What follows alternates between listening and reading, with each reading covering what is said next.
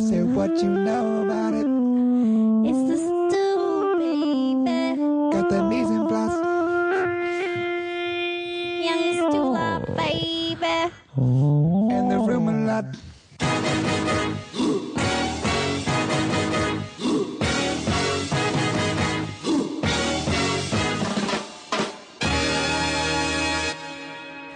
Hello, hello. You're listening to The Stew. my name is Jason Stewart. This is my food podcast. Say hello, Chris Stewart. Hello, everyone. Good job, Chris. Andre Conaparo, say hello. Hello, happy holidays, everybody. Mm. Whoa. Holiday hater.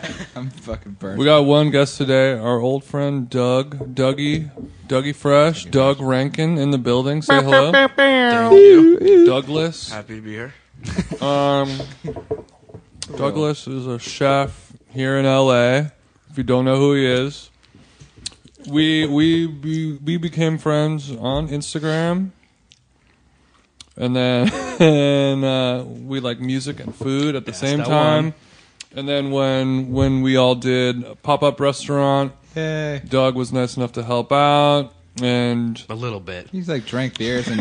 and I don't know. He did a lot. He did did some late hour prepping the day before. He did, The night he- before. Yeah, he I, did. I was supposed to, but I think that I just didn't make it. no, I mean you were You were there. You were Parts of physically you there. Yeah. when you're when you're a person in your position, whatever you offer is over is is is amazing. Hundred percent. Somebody somebody in your position who has a, a nice chef resume, who is an actual very skilled chef, who's been working for years, making crazy food. Whatever you want to offer to us is is a blessing compared to The Gong Show that we put together for a pop up. I thought it was pretty well done, to be honest with you. yeah, buddy. We fed the we people. Had, we had some huge help too from We had Kat some help from Forage Kat, from and Forage, and many another many Oh, God. many a person It was a huge crew. the, Blended uh, in. the Way sous than I chef thought. from this your secret restaurant. Yeah. Um, Nate. from Shout No out to Name, Nate. Big yeah. Nate Big Nate was awesome. and Chris Chang. Nate and Chris Chang both fell asleep at the pop at the pop up. That's right. And, and you did too. You took a little siesta. I fell asleep after it was done, but they were sleeping sort Yeah. of while Oh. where while it was still going. I would have yelled at them. Damn it. Well, I mean, you can't yell at people who are working for free. I can't true. help it. I don't know. I like that about you. I mean, that's help it. that's why you're running the show, Stewie. Thanks, dude. But yeah, Doug came over the night before when I was prepping Hasselback potatoes. Mm. And then you left to go DJ for like four hours, and then came back. And then I had to go and cover. I had to go in and, and close at the restaurant, and I think I got home at like four in the morning. And then Chris Chang brought over barbecue, and we all ate that, and that was good. I didn't get that. I was working. No, that's God basically what happened to me too. I remember I was there and I would watch what was going on, and then I went and partied for a long time. Yeah, baby. and then and I was like, I gotta come back the next day. Yeah. I can't do And you that. did, yeah. You, you came back the next day as the smoke was kind of cleared. Oh, that's right. And then Yeah, it came at the end. Like, when it was you- I remember hungover. you like grabbed Yeah. some squeeze bottles, and you're like, "Hmm, pretty good. We got in here? yeah. All right, all right. Squirt a couple little onto the finger. Like, all right, you got a, what do you got in there? A little harissa. All right, that's good. That's good. I basically ate what you guys made and just commented on it. to you guys. I was like, "Oh, so you're done serving people? Let me taste what you did." But you were there in spirit while we were cooking. We thought of you. Damn. I mean, I'm I've sort of like mentally blocked that whole scenario out of my mind. I think about it all the time. Really? No. me too. It like haunts It haunts stresses me. me out. It haunts me on like how I didn't help as much as I would, thought I was no, going uh, no, Not at all. Not at all. Tell me about it. We came Well- close to doing round two as well. Hey, man, there's still time. Yeah, you should do round two. Why not? Right now, or why not? Location. Why not? Time, location. We'll figure it out. We got we got some coals in the fire, irons in the fire. Well, you got you got time in your hands. Let's do something. We have a Yeah, now fire bit it's of coals that we're putting irons inside of. Also, thank you, Nikki Jagman. She was a real, a real trooper. oh, that. Jagger was everyone huge. How do we forget to thank My her? girlfriend was expediting, and, Yeah. and she learned how to expedite four seconds before we started expediting. Man, I think that's like That's how you do it, dude. That's under, also- under pressure. that's like her personality too. She's very organized. Can can, Perfect, perfect gal for the job. Yeah. can uh, mandate. And, you, babe. um, well, we should. Int- well, for those who don't know, Doug, you've worked in a bunch of restaurants. You you when I met you, you were working at Trois Mec, Mm-hmm. chef de cuisine there, and and also Petit Trois, two um, world famous restaurants. Very much so. You know, top of the pops here in LA for amazing ass food. And then we're just gonna get, we're just gonna drink scotch and really get into it. Yeah, I'm really happy to just drink scotch Yeah, and, and bullshit here. with you guys. Like, I think it's like I'm really pumped to be here. To be honest, like, Sweet. It's been a long time, and we've been talking about this for forever. this is So it's like. It is, it's just so good. It's good to be here. Well, it's it's nice to have a real pedigreed chef in here. Oh, we've Oh, had a lot you, of dude. great chefs in here, but I feel like you're the.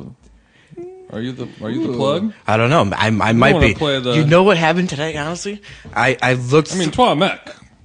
You run. You run a. Ta- I've when I ate at Trois Mec, I hit you up and you were nice enough to set me up over there, and I and I feel like service wise and experience wise and everything, I I, I'm very attentive of everything, and I notice all the things that are going on because I'm like a food nerd person. But I, and I was like, this is it, man. This is it. This is how it's. This is how it all goes down. You guys are definitely like that. Like when I remember when you hit me up about going in, I was like, and I remember I told the people there, I was like, listen, these guys know food very well. All right. Don't screw with them at all. Make sure everything's perfect the entire time. And I wasn't there that night for whatever reason. Oh.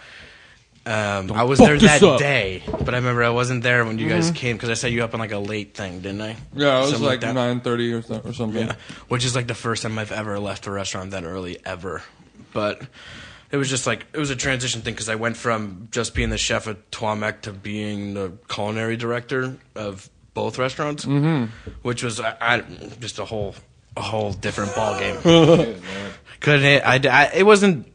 It was just two restaurants right next door to each other are a whole different thing. Like you, would can't never breathe, think that. dude. You have a second alone. You can't and there's think. two different staff, so it's like there's some shit going on in one place, and you're talking to these people, and then you walk next door, and then two seconds later, somebody comes up to you and they're like, you know, there's a fire in the fryer or something like that, and then you're like, all right, I guess I'm gonna handle both these things at the same time, and you're outside. and- Because at, at, at first glance, you would think if you're running two restaurants, having them next door to each other would be convenient because they're right there. But I guess um, we're seeing the, the, the, the dark side of that. I think that if it was, and I think that Ludo would say the same thing about this, if it was the same concept between two places and we just expanded, it would have been, you know, really easy for us. And not to say that it was like that hard. It was just to do two totally different concepts side by side and really focus in on like on the type of detail that we did in both places mm-hmm. was a challenge for mm-hmm. sure. And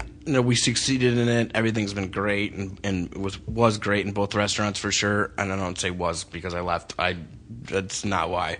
But um, Yeah, you recently left working. yeah, there. I recently left working there, and it was totally for selfish reasons. It was mostly about me thinking that, all right, it's time for me to start my own thing, and to really like follow like what my dreams are, whatever the fuck that means. But like in reality, just about how I want to change things in the industry and how I can do that, and really just taking a dive, which is what I'm finding out is a lot harder than you think it is when you're at a position like I mm-hmm. was before. You're like, yeah, this will be easy, no problem. And then you get into it and you're like, all right, you know, Yeah. here we go. We gotta. I don't know why you'd ever think that was easy. Well, I mean, hard. They're all hard. He he came, he came from running two of the you know most prestigious kitchens in town, and, and after you do it for a while, you kind of figure like. I, I think I got a good grasp on how this whole game goes down. Exactly, and I think that was. My, and then when when the uh, when the net is cut underneath your feet, and then I mean, but that's a step that everyone has to make yeah. in order to move on to achieve all of their goals and do all that for shit. sure, and it wasn't like anything where there was any bad blood or anything between me or any of the guys like Jon and Vinny or Ludo. Like I love those guys; they're super supportive of me going forward with whatever I do. Mm-hmm. Especially Ludo is just like, you know, super pumped to be involved in whatever I do next, and he. Is it going to be Investale? I don't know about that. we'll see. I don't know if he knows that word. Talk to my guy. Talk to my guy. I don't know these. I don't know. I think it would be really cool because I think we have different kind of levels of listeners. If you could break down what a chef de cuisine does at a restaurant as high end as Trois Mec. And if you could kind of describe maybe the hierarchy of the kitchen, like how it starts on the bottom and, and where it and how the food ends up finally leaving. That's a great question. Yeah, because even I don't know exactly what the difference between what a chef de cuisine does and an executive chef and Right. Everything else. All right, so let me break it down for you. Right, this is how it goes. so, uh, like a, a line cook is is is a line cook. You're following orders all day long, but it takes a while to be a line cook at a place like Trois Mec because we never hired people that didn't have like extensive food knowledge and have worked in really great kitchens and wanted to be wanted to really follow in our footsteps in terms of whatever they wanted to do and, and really expand the industry and whatever it was. And then a sous chef in that type of place really is the bitch. To be honest with you, Yeah. like being a sous chef in those type of places, and I I bet you know any other chef could contest to this is that like you are constantly doing whatever the chef de cuisine or the executive chef tells you to do, but you run a lot of it. And I spent a lot of time as a sous chef before I took you know the step up to be a chef, and I knew that was important which a lot of kids nowadays don't understand at all, but it's extremely important. But then when you get to chef de cuisine, it's like everything's on your shoulders, 100%. So if somebody calls out, yeah, you can yell at the sous chef, but if he can't handle it, it's your fault and it's your problem. And working for Ludo is like he's gonna come down on me. He's why would he come down on the sous chef? Like it all, it's just like any job, Yeah. you know. But really, like my, my tasks and responsibilities were like I set that restaurant up from day one. Um, ordering programs. We used 100% of the farmers market from there, and the menu was something that I worked with Ludo on collaboratively from day one, and we really developed a different style in the place, and I think that's why we were so success- successful. Uh, 100%. Like there was no doubt about that. Was that we tried to do something that wasn't what other people were doing. We weren't doing. I looked. I worked at a lot of places before that for a lot of big chefs. I'm not going to rattle off because I don't care anymore. but like, did the molecular gastronomy thing, did the you know nose to tail thing, and this was really the first time that I felt like it came from like emotion and like heart to like build a plate of food. And really, we really worried about, and that's the thing about Ludo, he really cares the entire time about what the customer feels.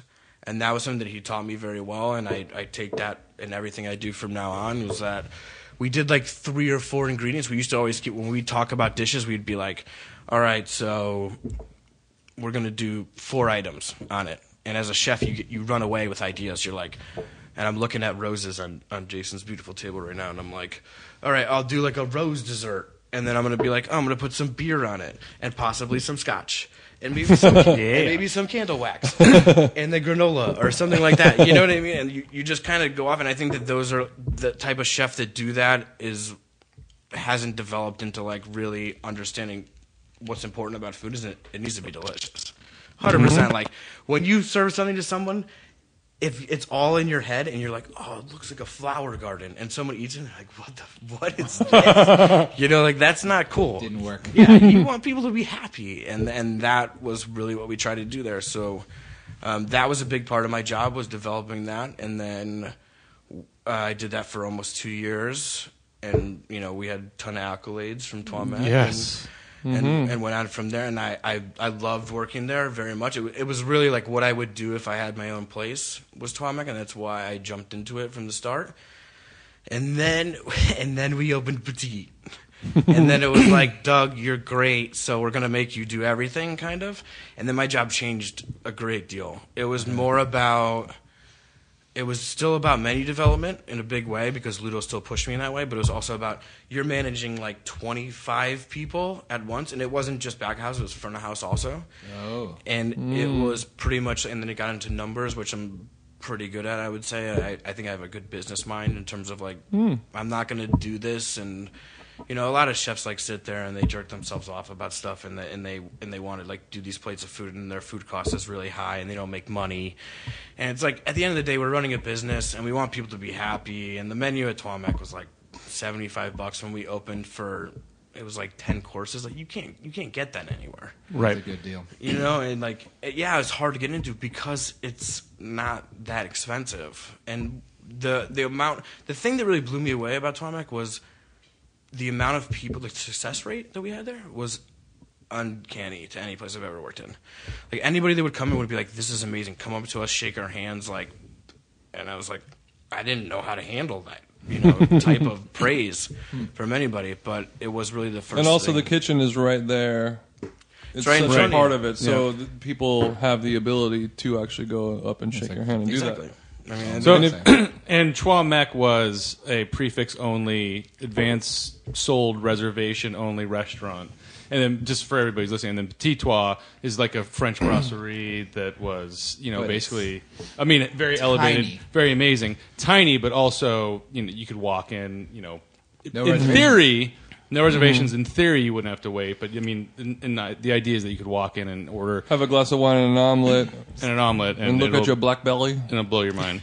Yeah, Yeah. tables turn faster than I realized there. I Yeah. was astonished at how quick people leave. I think, But that was the thing that made it so Yeah. challenging was that it was like we did this exclusive place next door, and then we did no reservations in the new place, and I think that we didn't know how to handle it right away. But then once it opened, we had a lot. Like I had a lot of fun helping out and working there and supporting the chef and all that stuff, and being like his ear to go to and talk to instead of Ludo, who's like a different ear to go to, obviously, but.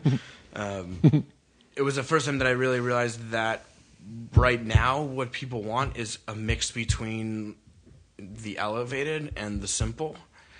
And I think that a lot of chefs don't really realize that that's what's important right now is really just making food that tastes good. And mm-hmm. stop like thinking about yourself like no one cares especially people that come there to eat. They just want to have good food. And and petite just sort and i Yeah. It's a- i didn't realize that it was when i was involved in it. And then all of a sudden we were just blown away completely about how it was and it was so fun to work there because how small it was and it was like Trois Mec's more of you know a little buttoned up a little bit mm-hmm. not really that much but a little bit and over It's the- not that buttoned up, but it definitely is the Comparatively full speaking. service experience. Yeah. When you when you when you sit down in your chair, they move it in for you. When you when you get up, they fold your napkin for you and place it on the table, and it's it's very on on. Yeah, but, But you, in a you, good like, way. get up and they kick you down and like throw you in the bathroom. no, it's just- great. It's charming. They eat your uh, food if you leave the table. that was fun. The last time I saw you was there. It was there. Yeah, I was having lunch. you yeah. came in at lunch. Yeah, it's great. It's I could not recommend Petit Trois anymore. It's oh, it's the most comfortable place you'll go. Yeah, it's it's like it's very French comfort food, and I always the funny thing about this whole thing with Tom Petit Trois is that like I worked for Jose Andres for a long time before mm. I jumped in to work for Ludo, and I told myself I'm never gonna work for a French guy because I knew how they were, and I mm-hmm. was like I'm not gonna do that. And then when I took the job, I was like, oh, Jon and Vinny are involved in this who I knew really well, and they, mm-hmm. you know, kind of brought me in to do the project. And then I was like, after the first couple weeks, I was like, oh my god, this guy is so French, Yeah. and I'm right where I said I wasn't going to be. But Ludo and I formed this like crazy bond relationship where he's like my older brother, and I have so much love for the guy, which is funny because if you ask a lot of other people that worked for him, it, it was like they didn't think the same thing about him after they had left him, and I, I really found that kind of like astounding. Like, how could you not see the, the great things about working for this guy? Like, he taught me so much in the three years that I was there that I will, I could never repay the guy. Like, as crazy as as a French chef might be at times mm-hmm. or whatever it is, it's like. You can't trade that kind of teaching, like one-on-one teaching, and he was like there with me all the Yeah, I feel like that's kind of what the French, the classic French chef is known for. Like they will beat the shit out of you. They'll bust your balls. They'll be they'll be super hard on you, but then also though that's the process you have to go through to absorb all of the knowledge they're giving to you. Absolutely, and that was a huge thing for me. it took me a while to understand it and to really, because like I'm a fighter, and like I don't take shit from anybody, and I never have my whole career, and that's like done really well for me. But when I find somebody that I respect and really, you know, understand that they are giving me something, it's like mm-hmm. bow down at that point, Yeah. which is which is what you should do. And I think a lot of young guys if the, if I could give any message to like young cooks in the industry, it's like shut up. Yeah. And listen to your boss. If they're better than you, then shut up. If they're not better than you, then get the fuck out of there. that's, That's your that's your one. problem. You know, it's like it's mm-hmm. not everyone else's problem. Don't post on Instagram how you hate your boss. that's your problem. Like you screwed up in life. Go go and do well. If you're better than your boss and you know it, then get out of there and go somewhere and go work And you're- underneath somebody who is. Probably wrong. Exactly. Yeah, you should. You're tripping. Yeah. So everybody wants to be a celebrity these days. You know, it's like, and that's what everybody wants. To, it's like, all right, I'm gonna go and I'm gonna work for this guy for six months, and maybe I'll go to Noma and stage for a little bit. You know, that's And then I'll what go you- back home and open a restaurant and take his down. Yeah, and, and but that never really works out. Or the guys that win Top Chef, Oh, I would say, or or on Top Chef. The whole thing is like you're promoting your personality, and Yeah. I just don't do that. Like, I'm Not a great personality. I'm I'm a terrible personality. I'm really rough around the edges, and I'll tell you what's up. And that's like really all I care about. I mean, Uh, let the plate speak for itself. You know what I'm saying? It's, I mean, it's like it's, what goes in your mouth. it's like wanting to be in the NBA. Like thousands of or millions of people want to do it, and 17 of you guys are going to actually make it. And it, it's kind of the same thing for the chef. It's just everyone wants to be the celebrity chef. It's true. A with the very small amount of you are yes, actually with the going to do it. exception of with the NBA, those guys, nobody got there by being like, well, I'm just gonna shoot some free throws today, maybe play a little uh, Call Yeah. of Duty, and uh, I don't know, hit the basketball tomorrow or something. Mm-hmm, Those guys, just like the great chefs, are working 14 Oh, it's hours a day, putting in their 10,000 hours, and you know, doing the thing. Mm-hmm. It's funny because like Malcolm Gladwell. when when you're I mean, just like what you're saying is that there's there's some people that just like any pro I look at being a chef as a pro sport. I always Absolutely. I always So have true. and it's and it's from day 1 you show up you're clean, you're ready to go, you put in everything and if it doesn't work out for you at that point then you need to figure out like what's different or like it might be a different angle than you need to take in whatever industry it is. But you can't give up. And I think that that happens all the time is that people, you know, in, even in pro sports too, it's like you, you see all these guys that come out of college, they're like great players or whatever. I'm a big football guy. So, and I grew up that way. So, like, I got it, I Kobe look- Bryant. I, I look. I I look at it. it like football that. guy too. I But some it. people have No, this ma. have this natural ability that when they come into the industry, and I've seen a, a few of these people, and I'd like to think that I was one of those people. Not to blow to my own horn at all, because I, I You should. I don't think of myself that way, but where uh, things just click for you, and if it does, then you just need to follow what you're doing and like really pay attention to what's going on around you and absorb everything because that just makes you a better person. But like, if you can't cook, don't cook ever. don't ever cook. Don't cook for your girlfriend or your mom, like anyone. Don't bring something to a holiday party. Just don't do it. Bring a mm. bottle of wine. Don't pretend you can do something you can't. Like I cannot play basketball. Could, if I tried to dunk on somebody, I would fall and probably break my neck. Right. and it would be hilarious for everyone around me. If it doesn't, how, what's what's what's the amount of time you give somebody if they can't, if it's not clicking for them, then they should. UPS is hiring. What is it? Six months? What do you think? Well, I think that That's no. That's Less. long. If you go from dish from from lava platos from dishwasher from Lava to, Platos. to, to preparador, like it should take you about two days to, to really like like I think I can cook. You know, yeah, I Well, I mean, not, disagree. not so much that. I'm, I'm just so much as like if you feel like it's clicking or not, or if you're just like maybe I just need to learn more. Like, is it like what is the amount of time where you, sh- if it's not working out, you should Oh. throw in the towel? I thought you were saying how much time would Doug give somebody in the kitchen? You know, like oh, it's not clicking. You're saying that that's a very oh, subjective he- question. he's as right far on as, that. Like, that's okay. hundred percent. Like No, I mean, Like, it, if if if you really do have the gift and the skill and the knowledge and the and the and you're eager to learn and move forward, it it it becomes very evident very quickly. Well, I'll let these guys answer, but uh, my opinion, really quickly too, is that it really depends on what you're doing, whether it's art or food or music. I mean, there's a lot of subjective things as far as whether what you're doing is received or if you're getting affirmation what you're doing is good. I think when you're making food, it's much clearer as to whether people are enjoying eating it, and you, it's very, very quickly one on one. When you're developing art, film, music, I mean, it's like when you're talking about don't how much time do you give before you give up on your dreams? I mean, some may say, you know, never mm-hmm. follow for a lifetime and do what keeps a roof over your head and food, you know, on the table for your family. But mm-hmm. and, and that I mean that's my two cents. But I think mm-hmm. food is very different in the sense that if you're just shoveling gruel and you're just like this is the best, like that's that is somewhat you can kind of gauge that in a way. But you know what's funny is that some people are totally complacent with that life, and there's I've met guys along the way that like they just love being the get your ass kicked every single night line cook, and that's all that they want to do. They don't Oh, they don't yeah. want to you know aspire to be anything different. That mm-hmm. that's what makes them happy, and and that's totally fine. And I'm in total support of that. Like The world needs them. they do. Like think about every time you go out to eat.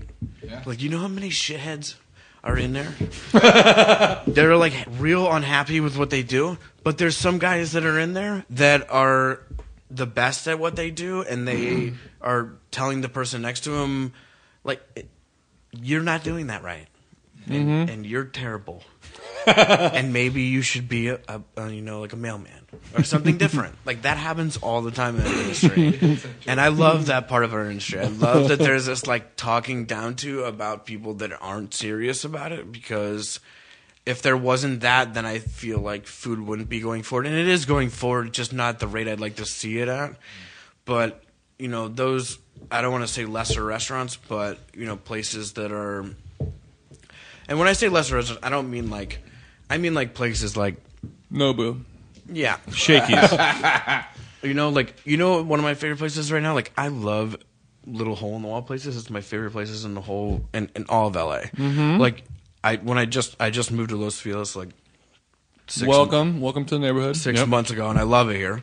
But Yuca's, I've never been here Oh, before. it's so solid. But like, It's a crazy institution. She's just killing it every day. Yeah. I had the steak sandwich from there, and I was like, I have to have this at least once a week. They have a mm. sleeper California burger there too. Oh, do they? It's like it's ve- it's like a, a I haven't had a steak sandwich meat there. meat and cheese on a It's bun. amazing. I wouldn't think. Yeah, that, that's and but Yuca's is also famous really for their their Yucatan food. Yeah. But I mean, But they're, I, I'd say they're equally famous for their burgers. yeah, they got it's it right just, up. It's just great. All, and the, the She's there every day, and sitting on that the chair. The that grandma whole who runs thing, that place. like the grandma sitting outside, Yeah. Telling me I can't take my food to go without cash payment makes makes me really happy because I know that she really gives you know so much about her craft and really wants to be involved in everything that she does and. Those little places in LA really make me want to be here for a long time. I've thought about leaving for a while, but like, you just, I mean, Koreatown, Thai mm-hmm. Town, Mexican everywhere. yeah, exactly. it just it's great, It's- you know. And I can't I can't do it out there. Where there. were you thinking about moving to?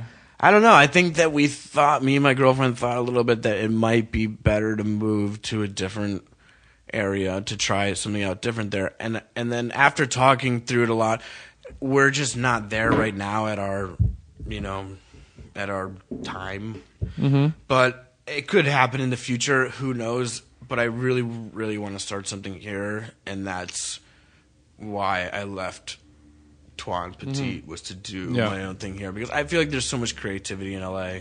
Like even this, like we're sitting down, like talking about food with people that I like really, you know, mm-hmm. like hanging out with. Like that's fun, you know. Shit doesn't fucking happen in Nashville. No, no. Get the fuck out of here, Nashville. well, Yeah, fuck you, Tennessee. the other thing too is like when you when you leave something that is so high profile, you know, in Los Angeles, Trois Mec and Petit Trois. I mean, that is that is L.A. like in a nutshell. The last couple of years. Mm-hmm. But how can you not think about going somewhere else when you're thinking about starting afresh, considering the cost of living in Los Angeles? And how hard it is to start and the- businesses the, difficulty of permitting a new restaurant and everything that goes on. But We take then- it back, Nashville. You're not so bad after all. but then you then you have your family and We you love have your you, friends Nashville. and you have your network in LA and it makes sense to stay. But it's like, how can you not think about like, all right, let's take six months and drive across the country and find a town that we think would be receptive of something really mm-hmm. exciting. Yeah, my girlfriend's from Denver. Yeah. So and and apparently, She's a publicist also. It's Right. burgeoning over there. So like I kind of trust And her. I hate Denver. So you talked about grown wheat. Going Denver is wheat. popping, on and the, I on hate the Denver. food scene thing, like not in normal life, but like so I'm like, okay, maybe we could try that out at some point, but I know it's more about like the, the cost of living there's a lot cheaper and to open a restaurant there's cheaper. But I don't want to open some restaurant that's like Boa Steakhouse where I'm paying like 20 grand a month Right. for rent. Exactly. Yeah. yeah. No, or anything no. like that. And that, that's the great thing about here is like I could go into a donut shop and be like, "Your donuts are terrible," and I will take over this place tomorrow. I'll I'll buy the place from you, and we'll go from there. And they'd be mm-hmm. like, "Awesome, can I serve donuts still?" And I'd be like, "Yes." Yeah, I mean, you can just do a, a like a Baroo situation Exactly. where it's just a, sh- a shitty storefront. I mean, how much do you think they pay? f- They pay, you know, two three grand a month for Nothing. rent. That place Baroo is, is is great. I went there for the first. I was trying to is go there awesome. for a while, Yeah. and I and I was really surprised with how good the food was, and it was just like, I mean, I'm, I'm I bet it's like two grand for rent in that mm-hmm. space, and he's just done it in. Which his is own so way, cheap. and, and it's and it's good. And for the, commercial real estate. but the food is not like it's not cheap in terms of like you wouldn't think that it's not Koreatown cheap. I would say. Mm-hmm. And It's I- not cheap, but it's also not expensive. it's not. Yeah. It's like very For what middle it of the is. road, and it's and you don't feel there's no Hollywood, Yeah. you know, whatever Yes, that's involved true. in it at all. And You're I getting think, you're getting a value for your money. and that guy's like really talented. Mm-hmm. I tried to talk to him a little bit when I went in there, but I I didn't make that happen. I was like trying to yell at him. Because I was like, "Come talk to me." I've I've developed a decent relationship with the with those guys. Really? Mm-hmm. They're they're the guy that was at the counter was super nice. Mm-hmm. And I had the fried rice, which everybody's taking a million Instagram pictures of, and I thought it was great. And I had a couple things that I thought were like okay, but mm-hmm. were very exper- experimental. And I thought that he was really just trying to do something different, which a lot of people don't have the balls to do. So mm-hmm. like Yeah. more props to that guy. In, in which his is which is one thing that I really gathered when I ate at Trois Mec for the first time was that that's exactly what you guys were doing. It was like the first. It was like the, it, it- the way I looked at it, and I think I talked about it on this podcast earlier. Was it's like kind of a a playground for these kind of high level ideas mixed with like stoner ideas of just like let's try anything and everything. Some stuff is going to be amazing some stuff is not going to be as good. We're going to do all this crazy crazy things and guaranteed you're never going to have something that you've ever tasted before. Yeah. you're going to love stuff and you're going to you're not going to love stuff. Some stuff is going to be good some stuff is going to be excellent. You might not even like some stuff but it's the one place where you can just really be like wow this is just nothing as if I've ever had before. I mean that makes me feel really good to hear you say that because that's what that's what happened to me. I do I do know that that you guys know your shit. Like you and Sam know your shit for Yeah. sure. like when I see you guys coming to place, I'm like, oh fuck, a little bit. Like your critics, a little bit. You know what I mean? Like, Yeah, yeah, not yeah. in a negative way. And like, mm-hmm. oh, I got to make these guys make sure they have a good time. Mm-hmm. Same thing with Stu. When Stu came in, I was like, oh shit. But that but as a chef, is that exciting oh, man. for you? yeah, I love that part of I it. I feel like it must be exciting. My favorite thing about being a chef is service. Oh, I so love being involved in service and like everything that comes along with it, like ordering and like to go boxes. to be honest with you, like I I'll, Parking validation. when I open my place, which is gonna happen soon, I'm gonna you know, kind of pass that off to people because I want to be the person that's there in front talking to people when they come in and asking them how they're doing and like you don't like this i'm going to make you something different i'm not going to sit there and be like snooty about it and think that it's not you know that oh i i put in so much work into this and then you don't know what you're talking about that mentality is just If you don't like the way I pair chorizo with cantaloupe, yeah then you're fucking wrong. yeah that, i think that that mentality is just is just it should be dead It's Mm-hmm. exactly. It's got to die. because people just don't people like what they like and food is not for these like i heard somebody talk to me about this the other day they were like so they saw somebody on top chef who's right now and who shall remain nameless and did something that had to do with like grabbing crap from the woods when they don't have any idea what they're talking about and I know who you're talking about. and and I was like, that's that's not uh, if I was on a TV show like Top Chef, which I've been asked to several times and turned them down because I would never be a part of that at all. I don't have any desire to because I think it's just not Yeah, what, what the reality is. You know, I just don't think it's. I don't think it's cool. And I and I want to I want to be cool. Good for you. Because it must be hard to resist that as a as a chef. Yeah, I think that I think that like it has to I think that there's like some people that feel like that's their only way that they're gonna make it mm-hmm. in some ways, and there's other people that like right now on the on the top of sheet my the guy who taught me how to cook honestly taught me how to cook his name's Amar Santana. He's on the season right now, and he's a great cook. Like better than probably anybody on the show. I haven't watched one episode of it. Because- Guaranteed, though. And he's and he's texting me like, "Dude, are you watching?" I'm like, "No, no, I'm not watching." but I really respect this guy so much. He taught me how to cook in New York, and like, I'm like, "Why are you on that show?" And he already owns his own restaurant in Orange County. It's called Broadway, and then he uh, just opened a new place called Vaca, which is yeah. in Costa Mesa, and he just did it for fun. Like he did it because he's we are the same mindset as the like we play the sport and we're just out there to beat people. Mm-hmm. And I think that that's that's where the competition in cooking is fun, but like to be there and and to like show people that you can grab rocks out of the woods or cook with flowers or, or whatever you're going to do is just not really you know you're not benefiting anybody and like yeah it might be good tv because everyone laughs at you because you're an idiot but like it's just It's not very honest. it's not honest cooking, No, you know. I'm like, not. I just want to cook honest food, and I want people to be happy and have fun, and like, and that's that's where we came from. So keep being idiots because you make me look way better. Well, so l- let's talk about you moving away from working for somebody else and now going on your own venture. So you're going to start doing pop-up restaurants. yeah, And then eventually work your way up into having your own brick and mortar restaurant. Well, the thing is that what I decided was, which is really important to me, was that like Money is good. I mean, money is why we're all in this industry. We can make money and we have fun while we're being in a restaurant and we're not sitting behind a desk or, you know, uh, what are those like eight and AT and T like telecom whatever the fuck they are. Yeah. like somebody like that who's just basically talking to people they don't care about all day long. Working It- for the weekend. yeah, we're we're we're we're there because we care about what we're doing, and I, and I love to think that that's really what the industry about. However, it's not. But there's because there's so many people that are involved that are just worried about themselves and not worried about the institutions that they're involved in. And I think that that's a big thing. So like. For me, the next step for me is is my, my thing that I'm doing. I'm doing a dinner in Santa Ana. is my first one. Um, uh, on the 6th of January. There's there's still a few tickets available. Santana.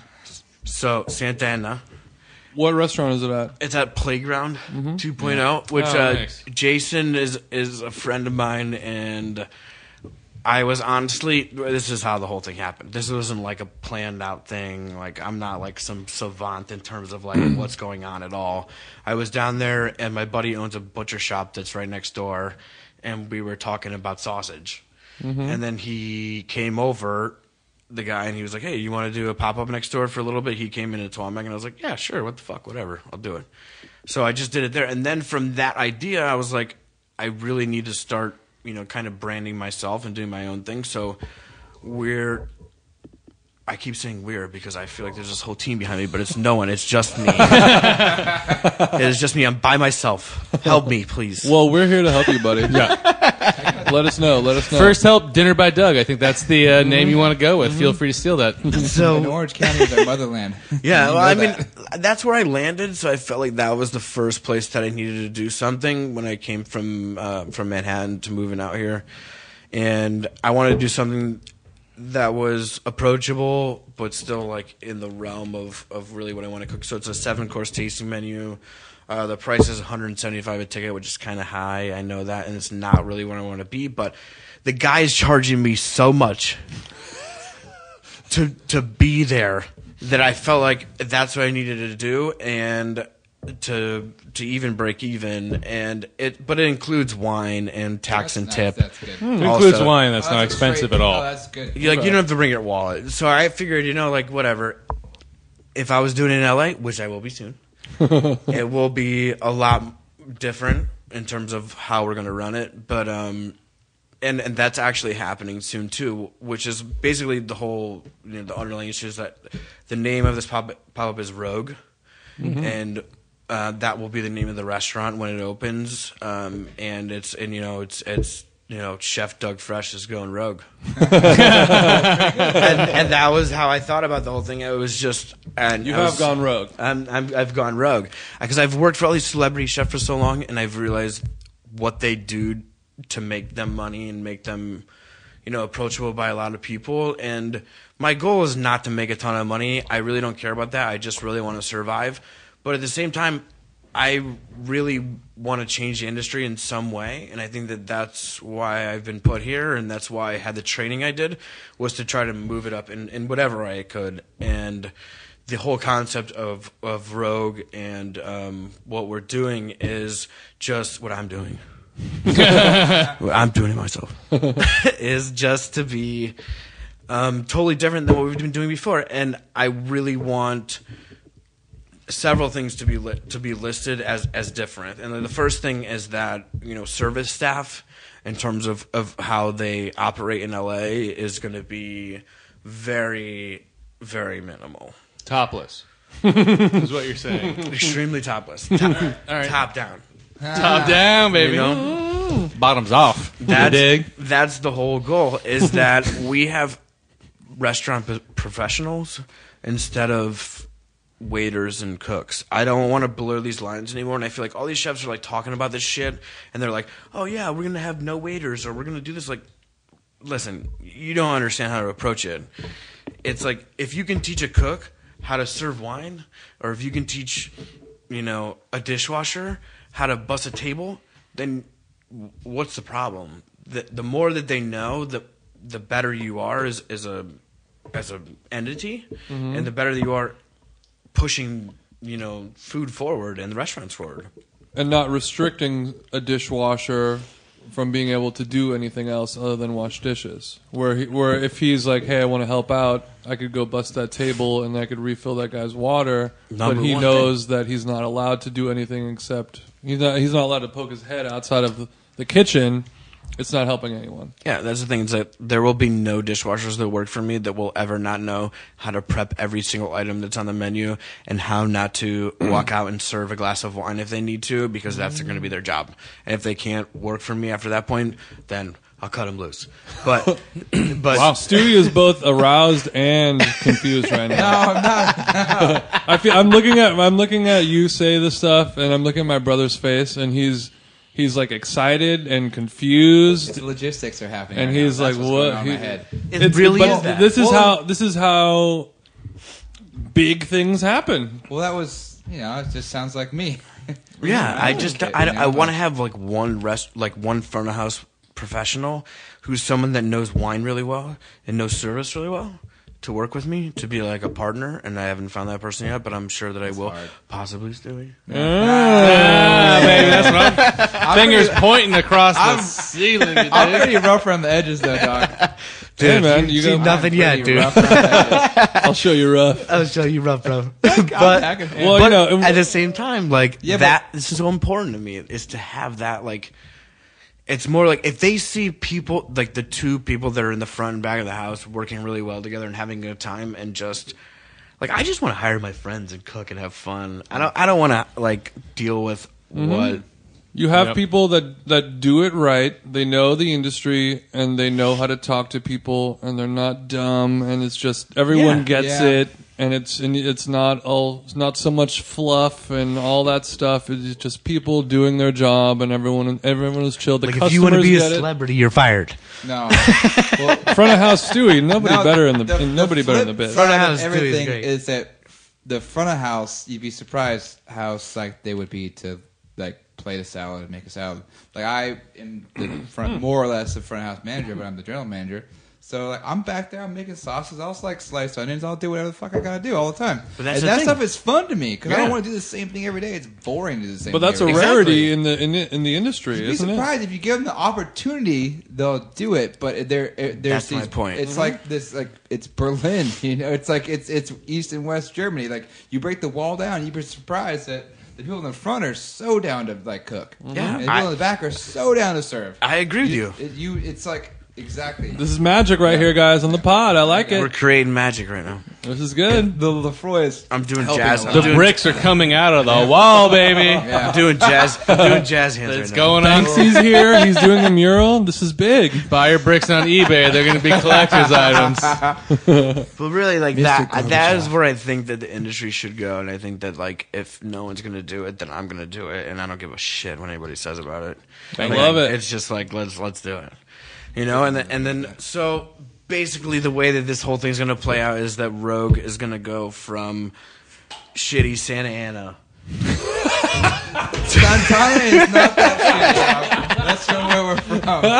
I'm just kidding. I'm just kidding. God damn it. I'm just kidding, dude. I was kind we're of. from I was Huntington kind of. Beach. We are, but like I, lo- you know, I was kind of born there in LA, in a way, because like when I came from there, Oh, like yeah, that's that's right. like so. I'm, I don't say that in a negative. I love way. it. I love it. But I mean that like that's real Santa Ana. that's where Santa it's gonna start, know. and then I'm gonna move it up to LA.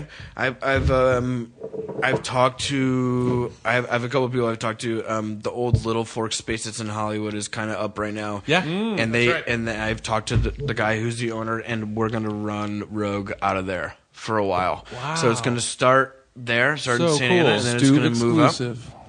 Exclusive. And then we're gonna go. Suck this it, this Eater. is the stew exclusive. I'm not kidding you. Like my girlfriend wants to throw this on Eater so bad, but like I waited to talk about this stuff with you guys. Yeah, how is your girlfriend so helping out on this? She's doing PR stuff. She works for a, a big PR firm, um, and she is amazing. That's great.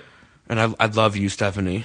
Shout out Stephanie. Even though you make me crazy, I love you. but she helps a lot. I love the Kurt and Courtney vibe you guys have. Yeah, we're just trying to keep it punk rock a little bit. man, you mm-hmm, know? Mm-hmm. no, that's good. I mean, like that's exactly what you need. Somebody like you, who like you have your strengths, you know exactly what you want to do, and you have your weaknesses, For sure. And she So many. she fills she fills in those gaps perfectly. Right. She's like she's like you do your shit, you do it amazingly. I'm gonna do my shit that you suck at, and we're gonna we're Yeah. all we're gonna we're gonna That's flow, awesome. and it's gonna it's That's gonna go well. exactly what it's going on. It's, it's like when you when you uh, f- for me it's like it's like a human being when you know that you're not great at something, but you still tell someone you're good at it. That's when you, you suck. Yep. And yeah, like, I totally agree. You you shouldn't do that. That's You when you're should spinning just- your wheels. Yeah, you should just find people to help you, and find people to make you you know better than you are. And she pushes me in a way that makes me nuts, and I like sometimes like. You know, but at For the listeners at home, he's making a strangling motion. but but But that's that's what that's what you got to do. but she pushes me to be better every day and that's like the most important thing to me is to have somebody just being like wait you're not taking this deal. It's a shitty deal. Like and i'm like oh i thought this was a great deal. No you're retarded. Shut up and sit down for a second. And i'm like okay. And i listen to her and she's right 99% of the time even though i'd like to not think so but like it helps me out that one percent, you got that jab in. I like that. Yeah. I gotta keep Except a for that bit of my poobly at manhood, uh. IKEA today, Stephanie, that uh, we both know does not belong in the house for the party. Yeah, I mean, it, if you guys managed to go to IKEA for four hours today and you haven't broke up yet, things are going well. That's when you know you're in love, dude. Mm-hmm. When you go to IKEA for four hours. We both know the flat white's better than sandalwood, Stephanie. um, Well, that's amazing, man. Yeah, so I'm pumped about that. I just want to see how LA responds to it, and then I'm gonna go from there and kind of just do it in a fun way. the The dinners that are gonna happen at Little Fork are gonna be, um, or the former Little Fork space, will be more about fun than anything else. I just want to have dinner parties, and I want to have people come in, and it won't always be a tasting menu or like food that's similar to Trois Mec, which is a style that I call my own. Mm-hmm. But it will also be things like we're gonna do a crab boil, mm. you know, mm. BYOB, mm. let's do this shit. I'm gonna bring picnic tables in there and dump it on the table and come in and break some crabs. And if you can't break a crab, then you get the fuck out. And that's it. That's Yeah. awesome. like that's that's really like and and that's just like the tip of the iceberg of of really what we want to do. There. loving It's- it. It's kind of just Andre's hard right now. Yeah, It's true, baby. He's peaking. I just want to have Knocking fun. on wood. Like, why not cook and have fun? Like, I've I've worked for all these crazy, crazy bastards for forever, and have learned that even they, out of anybody else, just want to have fun cooking, and they feel bogged down by you know the pressures of the industry. And I feel pressure right now for the first time, that same pressure that they do because I'm out on my own. But I'm not scared because of what they've taught me, and I'm just gonna do my thing. And if it works out, it works out. If not, I'm going to work at Pollo Loco. if you work at El Pollo Loco, I'm going there. the plating is going I to be I mean, so like good. corporate chef Pollo Loco, like like two hundred grand a year Pollo Loco. Yes, yes, Could you swag, make me swag, a, swag. A, a bean, a BRC? Oh, for sure, dude. I'm make it right now. We got beans here. I can roll a mean burrito. Well, That's let- my fun fact. Let's, yeah, he, Stewie I knows can how to roll, roll all a rollable burrito. products. Yeah. Except for joint, I can't roll a joint of all the things. He can't roll a doobie, but you, you put or a, a s- cigarette. you give him the spring roll, you give him a tortilla, you give him, uh, you give him. A, we, we Stu, I just had Stewie roll uh, a truckload of lumpia for. Oh, you were in on that? Yeah, it's so fun. Yeah. It's fun Stewie making got it lumpia. popping. I Dude, lumpia is my favorite thing of all time. It's Yeah. perfect. It's the it's the Well, me, there. me, Sam, and Stewie made probably a hundred of them on Christmas Yeah. for the first time. I didn't I didn't Super know fun. they were making them and I did. I, I didn't get invited to make them and I didn't try one. well, the only reason why Stewie But was it's- invited is because what? he, he came Oh, over. brother. Well, What is that? Andre, he's pissed, dude, about that shit. well, Andre's pissed. But I, I, I'm I all was like, pissed. all right, I'm just gonna make some lumpia, and then and then I realized. Oh, it takes three hours just to separate the skins Oh, yeah. from each other It's in the so much package. work. Yeah. And then like, you, guys, you guys see a trend happening? yeah, yeah. That's a habit. Talk dude. about delegation. The Stewart brothers, like I'm like, yeah, let's fuck, let's pull these things apart. Dude. It's like, Uh, I'm not pulling the paper on this bitch. Well, you know, my first time making the lumpias, I once I perfected the filling recipe, then we got then I got the filling wrappers from sea from Seafood City, defrost them overnight, and then we're rolling them out. And Stewie comes from his restaurant training, so like Sam and I are just like. I'll unroll one and I'll put it on the cutting board and I'm gonna cut it into four and then I'm gonna fill this one and roll it. And Stewie's just like blam, blam, blam, blam, blam, blam. And each handling one, it like each that. one is layered on top of the other one.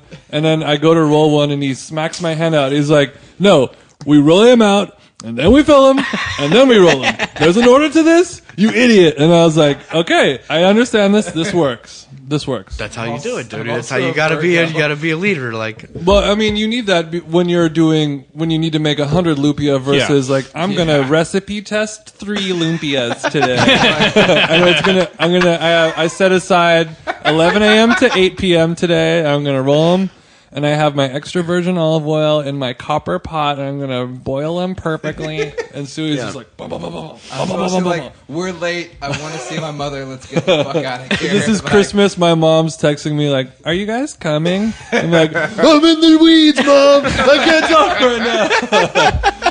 I got a lot of lumpia to I'm make." So she's- buried with lumpia my, right now, and then my mom's like, "You're bringing what?" And I was like, "It's not for you. It's for the Filipinos. I can't talk. Christmas is canceled." We had two Christmases. Every it's so fun. That's so funny. Lump, lumpia is like one of my honestly one of my favorite things of all time. The first time I had it, I had this friend when I was in like elementary school, and he was Whoa, like he was rare. he was my buddy, and Andre has a similar he was he was. Fili- he was Filipino, and he used to be nasty at hockey, like sh- ice hockey. So I started playing with him a lot, and his brothers were like, "Kick your ass!" Like they would just punch me in the face all the time. but then we'd go home up, after dog? playing. we'd- The punching part sounds Filipino. The hockey part, not so much. yeah. Oh. I know. That's what's so strange about the story. And then we used to go back to like his place, and his mom would cook us these fucking dinners, and they'd be amazing. And there'd just be, and I remember eating these little egg rolls, and I'd be like, this is the best thing I've ever had. They're they're And I the was like eight Cadillac years of egg rolls. They're the Cadillac, hands down. oh, My for favorite. sure. Denali. My favorite. like the. Yeah. Well, the re- I, I, I've I learned from my girlfriend who's Filipino the reason why lumpia are the best egg roll is because they're seventeen percent filling and eighty three percent fried crispy wrapper. and they're so they're so thin. They're so great. Mm-hmm. But like I was filling, I, was filling them up like cigars, and she's like, "No, no, no, no, way no, too much filling. Like No. this needs to be all crunchy nothingness, and then Right. like two millimeters of of meat." The, vine- the vinegar is my favorite part. You need the sauce. Yeah, this is sauce is happening. The Datu Puti. Mm-hmm. you The you, spice vinegar. you make your slurry. You get a you get a good slurry going of the of the the coconut sugar cane vinegar. Yep. You get the fish sauce. So good. And well, the best part about the Filipino vinegar is they're sold in plastic two liter bottles, and when you go to Seafood City, they cost eighty nine cents. Yeah, it's they're crazy. amazing. It's and so they're cheap. so much better than the vinegar you buy in a lot of other places. it's like man. naturally fermented, like good vinegar. Mm-hmm. And it's the one that has like the little chili peppers in it. That's the shit right there. Yep. And you just pour that, and you just dip the lumpia in it, and you're like, yes, but And you it- know what? I can't make lumpia. Really? I bet you I could if I had a recipe if I watched a Filipino make them, but I never You want did me to because I teach you the just ways? ate them. What part can you make? Um, nothing. I could make everything. I just like Yeah. in terms of the way I talk about food, I'm not like, yeah, I can make the best fried rice ever. Oh, sure. If I've never seen the best fried rice makers mm-hmm. Right. Mm-hmm. or watched YouTube several times. Mm-hmm. Yeah. well, speaking of fried rice, I had a lot of extra lumpia meat left over from my recipe testing, Pork based. and nothing nothing makes a better fried rice I've learned than lumpia meat filling. Mm. Did you do it raw? Do you mix it raw or cook it? I didn't do it raw. I cooked it ahead of time. But when you made the lumpia for Christmas, Mm-hmm. did you put 'em in, put it in raw and then fry it when it was raw? No, No. I cooked first and then fried. I did it one other time with a Fil- Filipino girl that worked for me a long time ago, and she did it raw. And when we cooked it, I was like, "This isn't the same, bitch." You fucked up. well, that's that's the thing is like like my uh my girlfriend's mom like she ate it and she's like, "Oh, did you do it raw?" And I said, "No." And she's like, "Mm." And then she she ate, she ate one and she's like, "This shit is good." She did? Yeah, she said literally those words. This shit is good. But I but I, I so good. I treated the meat filling kind of like the the feeling of maybe a shepherd's pie or or something like that, where it's a slow process. You build the flavors. You do you, you do the garlic first. You do the aromatic vegetables. You do the pork. It's a slow thing. You finish it with with soy sauce and vinegar and fish sauce, and you kind of work it into a paste. And it's not just like mix everything in a bowl, fill it in a wrapper, and fry it kind of thing. But like, what's in it? It's like ground pork, right? Yeah. And then it's what carrots, Ground pork, garlic. carrots, garlic, celery, onion. Mirepoix. Um, you can all, but you can also do water But you chestnuts. chop it like real I was going to say water chestnuts. Water is the way I chestnuts always is a had big it. thing? Yeah. yeah, very friendly. A lot of people will grate it. The first recipe test I did grated, and it didn't work because there was too much water in there. I didn't drain it enough. Water chestnuts are, are one of my favorite things. Yeah. Have you ever had them like not in a can before? No. Bitch. Amazing. And they're like, no, no. I mean, like they're a bitch to, work to with? work Yeah. with. Like, Uh, They're canned for a It's reason. a can- yeah, they're can't. It's just like bamboo shoots. Like you're really like, Oh, out, the like nightmare. have you ever been to like, like this is actually a pretty interesting another Not worth funny it. story. To Huntington, have you been to Huntington Gardens before? Yeah. they have like that bamboo forest. Mm-hmm. So um, I was talking about this actually right before I came here. Um, I went with a couple of chef friends there, and we were walking around like maybe two or three weeks ago. And there's these things Just called foraging for sorrel? called finger limes there, right? You ever heard of finger lime before? Yes. So they're like they No. look like little like black bananas when they're ripe. They're like about that big, and they're really expensive. Like a little clamshell is how we measure it, which I don't know what. Yeah, it looks like a Like a banana that's like two inches long. yeah. you- Yeah, they're like thirty bucks for like twenty of them, maybe. so what you're saying is no more finger limes at Huntington Gardens anymore. no, They don't gone. get me in trouble because they told me not to steal them. but we stole a lot. Please don't steal our garden. So it's like citrus caviar, and you cut it in the middle, and then you just squeeze it out, and it basically is like caviar, but it's like lime It's ba- it's little it's little caviar sized lime seeds that are they're kind of oh. like molecular balls. Wow. And you and you eat in, you bite into them and they burst with lime juice. And- Yeah, but you they're- can kind of sprinkle them on, on There's- top of things. They're so amazing and scientific, and I stole so scientific, scientific, and I stole so many of them. Actually, I remember when I was at I think when I was at Trois Mec, I think I had something with finger limes on it. And I remember asking the guy, I was like, "What is this?" We didn't steal And he's those, like finger but- lime. And he's like, "Ugh." but, I mean, this was a while ago. This was a few months ago. But yeah, I mean, basically, we walked up to a tree, and these things were like on the ground, and me and my chef buddies looked around to each other, and pretty much just looked to see if anybody was around, and then all three of us at the same time, without anyone acknowledging that we were going for it, went the tree and fill their pockets with these things. Look, if, if finger limes are on the ground, you play ball. Yeah. You know what I'm saying? Like, mm-hmm. if they're on the ground. But ground, also, I've, fair I've heard game. of the finger limes. They're the best when they are on the ground. yeah, they are, They're ready. hundred percent. Mm-hmm. They're on the ground for a reason. You know what's not the best? Your pocket's full of dirt, though. That's not the best afterwards when you get home and you're trying to pull them out and you're like, oh, yeah, honey, I got these things. I remember showing it to my girlfriend for the first time and she couldn't even believe what it was. I was like, yeah, do you want to try this? And she's like, she's pretty adventurous. She'll eat some stuff that I, that I like in terms of like raw produce. If stuff's like cooked and prepared, she's like game for whatever. And I pulled it out and cut it in half and she's like, what is that? Like, mm. and then I pulled a little bit out, and she was like, one bite, like, oh my god, this is amazing, you know. And like, I don't like get into those kind of little niche, like, you know, I don't, I don't know. Novelty ingredients, Exactly. arguably. I don't know if it was ever like, you know, my mom's a. I don't want to talk about my mom.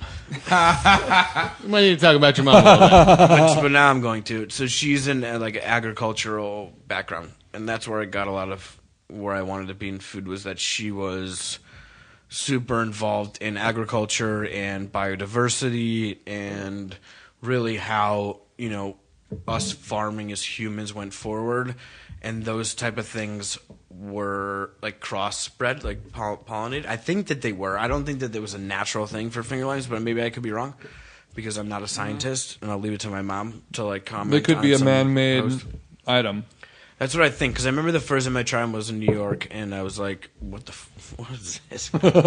and they said something like that, but I don't know. Like I'm, I don't, I don't know that thing, but it, it it's like what you can. My biggest thing right now is like vegetables are way more fun with me to cook with than food, and that's like what my whole pop up is about. Is that mm. I'm not using meat as much because I feel like the meat industry in LA especially Oh God. is really bad. Like the stuff that a lot of restaurants use is just not of the highest quality, and you can't hate them for it because it's really expensive to buy the highest quality. But I have the ability to like kind of, you know, chart a new trail. I, I would say, which makes me sound like an explorer, but I'm not. We're in trail. You're And- rogue, bro. I'm just going rogue. Gone up river. But um, I mean, it's more about if I can find a really great piece of meat, yeah, I'm going to serve that. But if I can't, I'm not going to mm-hmm. because I don't. I don't want to to pay these people for that, and I don't want them to promote like raising an animal in a in a negative way, or you know, feeding somebody that's something that's filled with antibiotics or or whatever comes along with it. I think that that's not a good way to look at life in general, and Unless it comes from Del Taco. or Chicken sausage. or Pollo Loco, where I will be working soon. Yeah. I just like the idea of you coming home asking your girlfriend if she wants to try these these special limes, and she's like, "You want to wash your clothes, motherfucker? You got dirt pouring out the pockets, dog." Dude, that's basically exactly She's like, your pockets how are that dirty. You got, happened. you better have truffles in there. what do you got? Limes in there? This is some bullshit. get some finger limes in that shit. Um, no, honey. Let's talk about after. uh, Well, working at Trois Mec, you've invented and created and and sold tons of crazy wild dishes. I want to know a what has been your most successful acclaimed dish of all time, and what has been a dish that you thought was going to be hot fire and everyone hated. Okay, so I'll start off from the top. um, there was one dish one time that um, Ludo actually was at the restaurant and him and I were talking. He's like, "I need you to come up with a dish, and I'm leaving for an hour. And when I come back, I work the best under pressure, especially creatively." S- And he was like, "I'm gonna be back in like an hour or two hours or whatever it was. I'm going to go get a not gonna- massage. and- yeah, you know, I was gonna go get my hair cut by some French artist or something like that. so, so something like that. But like he, he was gonna go do that, and then uh, I came up with this dish that actually, and and he helped me with the dish.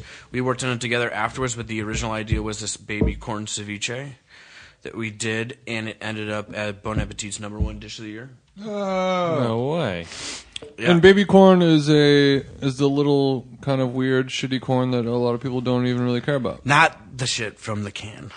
Yes. Right, Yeah. right. But that's Like- that's the general knowledge of the baby of course, corn. yeah. I mean, is that's the what most people would think about it, and then think that's what the fun of it is, and like what the play on it is too, is like to think of it that way. But we got, um, and it was my fault because after we created this dish, that was my idea. Additionally, I had to go and find baby corn for like three months after that, which was a huge. You have to go keep getting this ingredient that's like super hard to. Talking to Mexican farmers about growing their form, their their corn really really small is a nightmare, dude.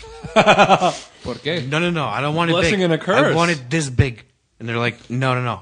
This big. no. Okay, I'll pay you the same as normal corn for this Mm-hmm. big or more.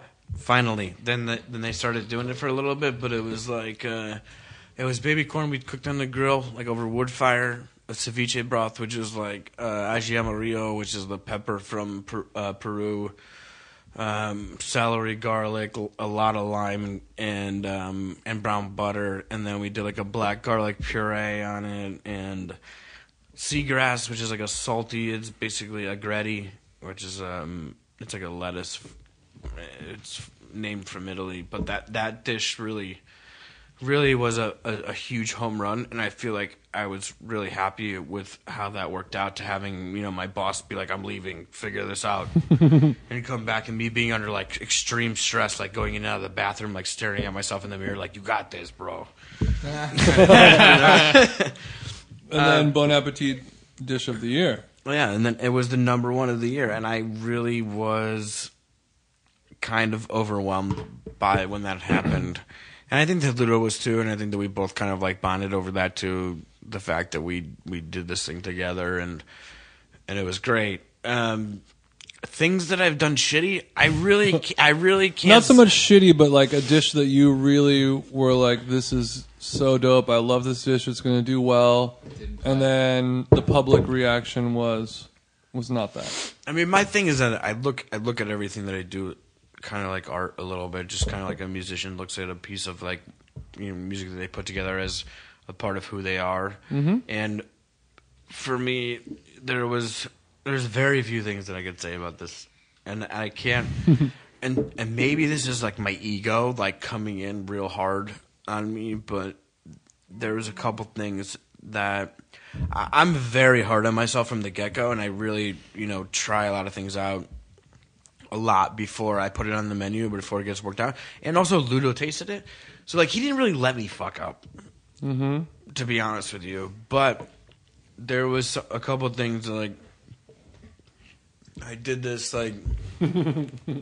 I did this dish one time that I thought was great, and my girlfriend thought it was great, which was I thought it was amazing because she she doesn't wrap her head around a lot of that style of food in in some ways, and it was um, a salt baked celery root thing that I did. So it was like a celery root baked in salt, and a lot of people love this thing, but it just wasn't perceived in the same way that I thought it was going to. And then Is it a whole celery root? no, it was. I baked the whole celery root in salt, which was like a classic thing, and then sliced it really thin, and then I mixed it with a lot of different things. So it was like um, we used to work with this forager Tomek who would have like pickled seeds and stuff like that from from California, and I used to really like working with him because he'd bring me these different ingredients, and I kind of mixed it in. So it was kind of like a salad of this salt baked celery root, and then I like I love playing with the vegetables more than meat, so this was you know kind of a heartier course. And then we made our own creme fraiche, smoked creme fraiche in the restaurant. It was the first time I ever made it. We basically just took How do you smoke creme fraiche, by the way? this is what we did. You can do it a lot of different ways, but this is what we did. This is like the hardcore way. So we have a wood wood fire grill at the place. Ooh, We, I had one. Ah, Now I have nothing. Now you've gone rogue. Now you're on rogue. now I have a I'm going sick rogue. microwave. Rouge. But we had this wood fire grill and we'd have these embers at the end of the night. So we took the cream and we would basically just throw the embers in there at the end. And it would start to smoke out of there, and we just cover it with a top and let it smoke overnight in there. So it would basically just absorb all the the smoke from there, and it was unbelievable the flavor that you get. So out you of it. take a pot of cream Amazing. and put hot embers in the pot and let it chill overnight. and when you put hot embers in cream, yes, to answer Wow. your question, Wow. But yes, when you put hot embers in cream, it's a fucking nightmare. Ah, It's like you throw it in and smoke just starts coming out, and then you got to take this top and you put it on top, and then you pick up the whole bucket and put it under the sink and just run water on the top of it so you could cool down the top. Because if not, the smoke, the pressure from the smoke, Like when you're opening a blow it. pressure popcorn. cooker. Yeah, Yeah. it's basically the same thing. Yeah. And I then- do that every year for Super Bowl. So that that became the What cream- kind of wood was this? Uh, we used to use almond wood. Almond So we found almond was the wood best wood. embers, raw dog into a It's pot so of cream. awesome. It's so cool. Wow. Yeah, and I mean that ended up being this kind of catalyst for a lot of other dishes that we did out of there. We used to we started smoking a lot of stuff from there, but we made this creme fraiche where basically we just put this cream and you just put a top on it and you throw it on top of the oven overnight and you come in after three days and you're like. Is that okay? Like you're gonna, gonna get somebody sick, and you're like, nah, it's okay, it's good. And then we put in an ISI, so it was like a a dressed salad of this roasted celery. I know we're far from that right now, and probably no one remembers. But and then we kind of slowly piped this this like you know aerated um, creme fraiche that we made on top of it, and then we grated like a ton of fresh juniper. Oh, Which wow. is a super d- different thing that I never had, and this is the first thing that my girlfriend had from that I made that was like, she was like, "Oh my god, that tastes like Colorado," and I was like, oh, yeah. I was super happy she liked Like it. juniper root? Or like what were you grading from the juniper? The actual berries of juniper, like the ones that you buy, the like dark purple ones, are super dried out, and they're not. Basically, this is how it works. Like when juniper, you know, sprouts its seeds, it's just like any other plant. But for some reason, juniper sprouts this other. Um, there's like a casing that goes on the outside, which is very piney. Oh. And if it's fresh and you can find it fresh, which you can get in California, but it's hard to find. That's coastal. Is I just grated on a microplane over it, and it's it's super pine. It's like pine needles kind of, and that was my inspiration for the dish. Was like you know kind of woodsy kind of thing, and mm-hmm. and that's how I look at at food a lot. I just wanted it to be like a woodsy like garden type thing, and mm-hmm. she loved it. But there was a lot of people that didn't like it, mm-hmm. you know, and didn't think that it was great. But people that you know, and, and this is another thing. I don't want to say this, but like some people have it at really advanced palates in a lot of mm-hmm. way, and they talk about it like, "Oh, my palate is so great," like whatever. Like my palate sucks. I've been a chef for a long time. I don't know shit. So don't sit here and like eat in front of me and tell me you know better than me because you don't. But like at the same time, it's just all about fun. So, Right. and, and that was one of those things that I thought was kind of like. Mm-hmm. Kind of back and forth. I think I've gone way too much into detail about this. No, And no, maybe- no. I And maybe I the- should leave. No, that's the whole but it, but it's also a why we do very this. We want detail. But juniper in general, and also the alcohol derivative gin. I mean, it's a very specific flavor profile. Yeah. When you pick up something like garlic, onion, mirepoix that's in every food, nobody kind of blinks an eye at that. But you put something pine flavored, or you make a gin cocktail, and people don't like gin, they're going to be like, "Oh, I, I don't. This is not what I enjoy." I mean, and that makes sense. And it's something that hearing it, I would love to try.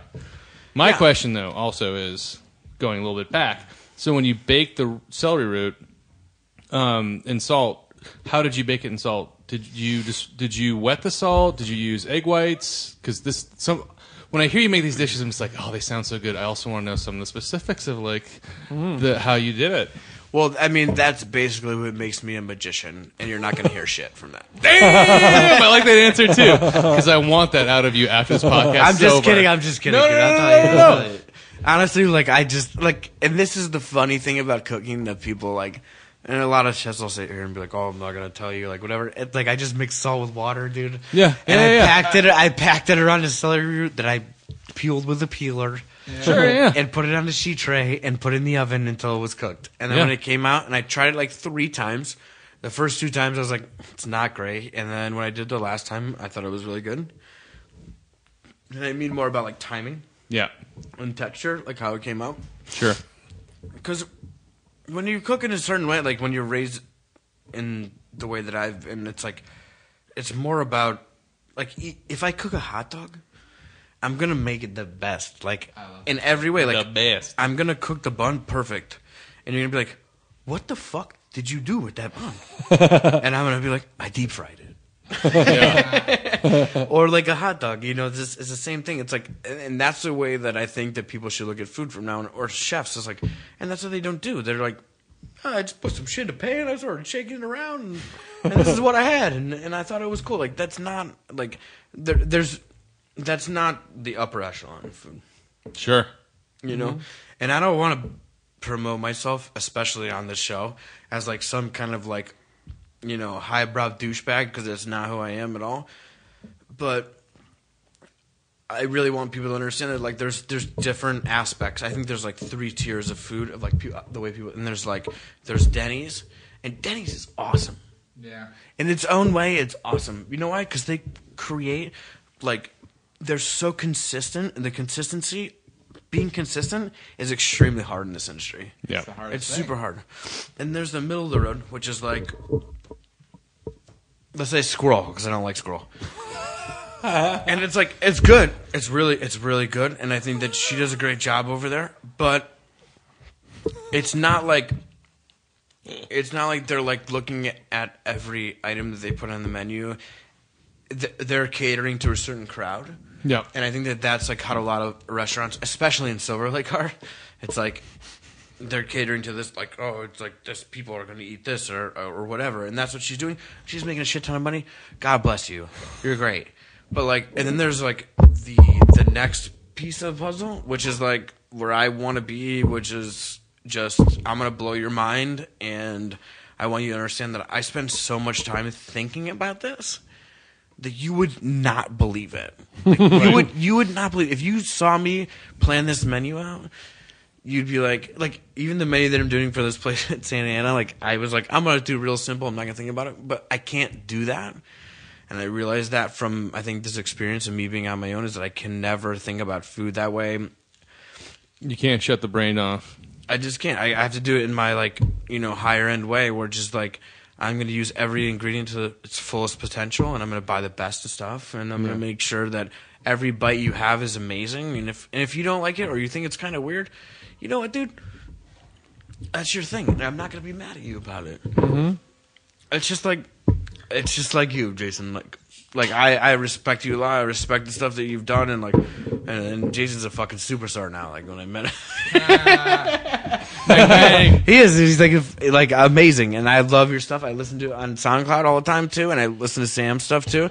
And like you've just like followed your heart and done what you wanted to do, and I think that's super important. Mm-hmm. And I, I just think that a lot of people don't do that anymore. I think that everybody kind of falls into this same you know this like workload where it's like i need to make money to pay my rent. I need to make money to do this for me. And like i'm really trying to change that for our industry. And i really want it to be more about like i'm gonna work three days a week and i'm gonna make more money than any of you.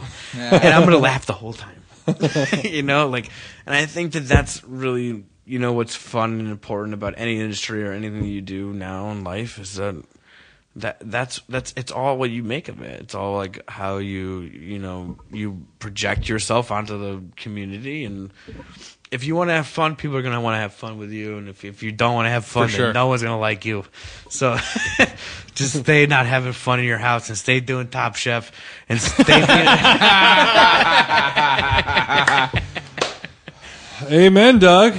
Well, um, I think we're going to wrap this thing up, man. Thank you so much. That was awesome. Thanks. We Doug. have to have you back on, and we'll just do this thing all over again because I feel like we've just scratched the surface. Surface. I mean, I would talk for another couple of hours, I know but that. I really am more happy about hanging out with you guys. Yeah, so much fun. been a pleasure. Well, we'll we'll definitely have you back on, and we'll just really get into it even more because There's there's there's so much more to talk about. Um, beers tomorrow.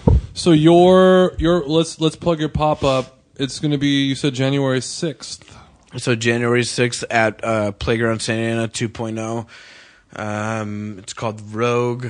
It's $175 a ticket. I know it's expensive, but shut your mouths.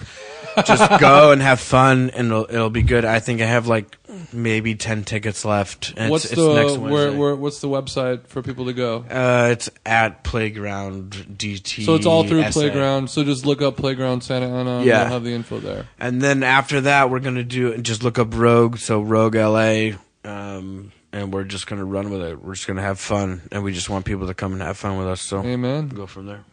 All right. I want to have fun. We'll Everybody wants to have fun. We will be there. You'd be surprised. Um, well, you can follow this podcast at thestewpodcast.com. If you like this show, subscribe on iTunes, tell a friend, give us a nice rating and review. You can follow me on social media at them jeans. Andre Conaparo has no social media. Don't have Never any. will.